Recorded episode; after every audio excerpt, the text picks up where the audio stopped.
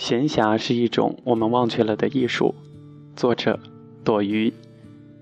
摘自《中国周刊》二零一五年第一期。亲爱的听众朋友们，大家好，欢迎收听励志 FM 八五零幺三《流年在路上》，我是小熊。你最理想的生活是什么样的？朋友问我，我说：慢一点儿。慢生活就是有点闲，有点懒。有点恍惚和不着四六，在一杯茶里消磨掉一个清晨，在一个句子上晒半天太阳，或者是在半个梦中看满天星光。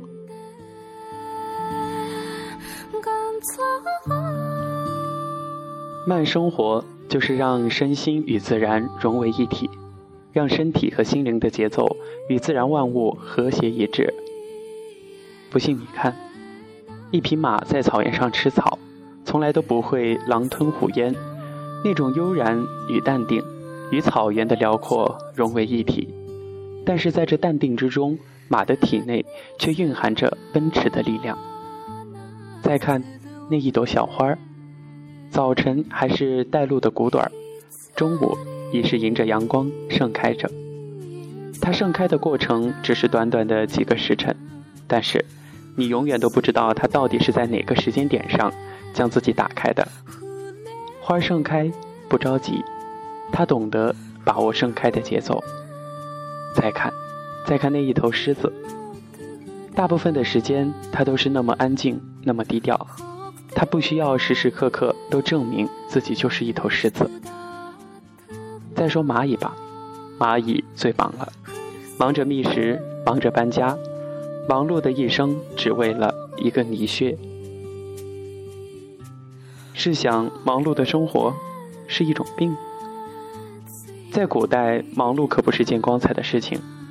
那时候，人们普遍贫穷，没有太多的工作要干，也没有太多的物质的欲望，宁做七元吏，不做丧家狗。因此，可以躲到终南山去看月亮，或者是水酒几罐，纵饮狂欢。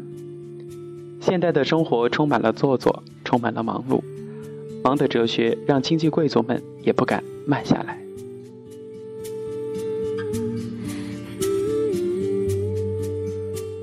慢生活并非懒汉的生活，慢是一种节奏，懒是一种态度。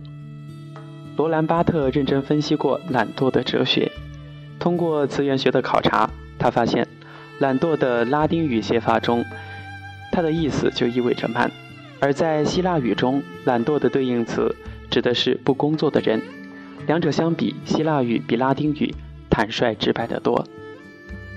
一直以来，懒惰都是没有好名声的，它可能是世上最平庸、最老套的东西。罗兰巴特随即解释，这只是懒惰最悲伤、最消极的懒惰，最没有思想的行为。就像他可能最具有思想那样，如果不想做的事儿，却又不得不挣扎着将它做完，就会导致一种忙碌的生活。不想做的事儿，如果无限的拖延下去，或者是干脆不做，此时强加在我们身上的就是一种消极的懒惰。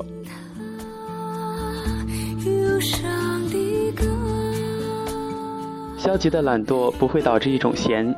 消极的懒惰只是一种切割和消磨，这种懒惰会把我们的时间切割成很多份，而这种切割本身其实朝向的正是一种变态的忙碌，时间成了碎片，我们忙着在碎片与碎片之间的缝隙，碎片化的生活是一种加速度，越懒惰也就变得越忙碌。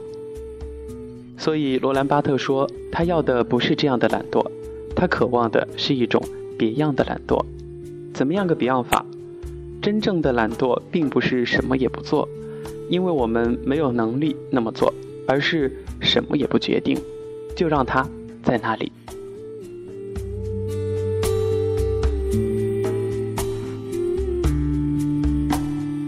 在那里，就是真正的闲下来、空下来，在那里是一种自然状态的融入和溢出。相看两不厌，只有敬亭山。这是一种物我两忘的融入。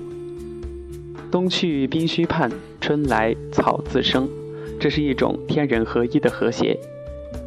再说到旅行，将自己投身于一种陌生的环境里，让自己陌生化，这是对日常生活的溢出。独处，将自己从众人中拔出来，让自己面对自我的机会，这是对社会的溢出。溢出本身既是一种享受和消费，同时也是一种创造。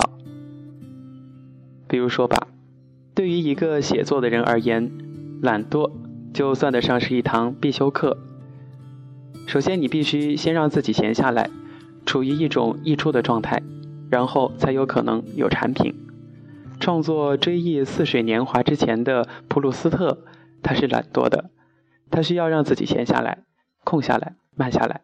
然后一点一点的反刍，任记忆就像是小马德莱纳点心那样慢慢的融化，去找你曾经脑袋当中有过的记忆。但是，当普鲁斯特开始写作的时候，他又必须是勤奋的，这就是写作的悖论，也是懒惰的矛盾之所在。如果说没有床上的懒惰，那些记忆可能不会在那里。不会自然涌现，但写作本身却是一件相当艰苦的工作。如果仅仅躺在床上，不可能出现巨著《追忆似水年华》；如果只是待在写字桌前，那么追忆也可能只是苍白无力的。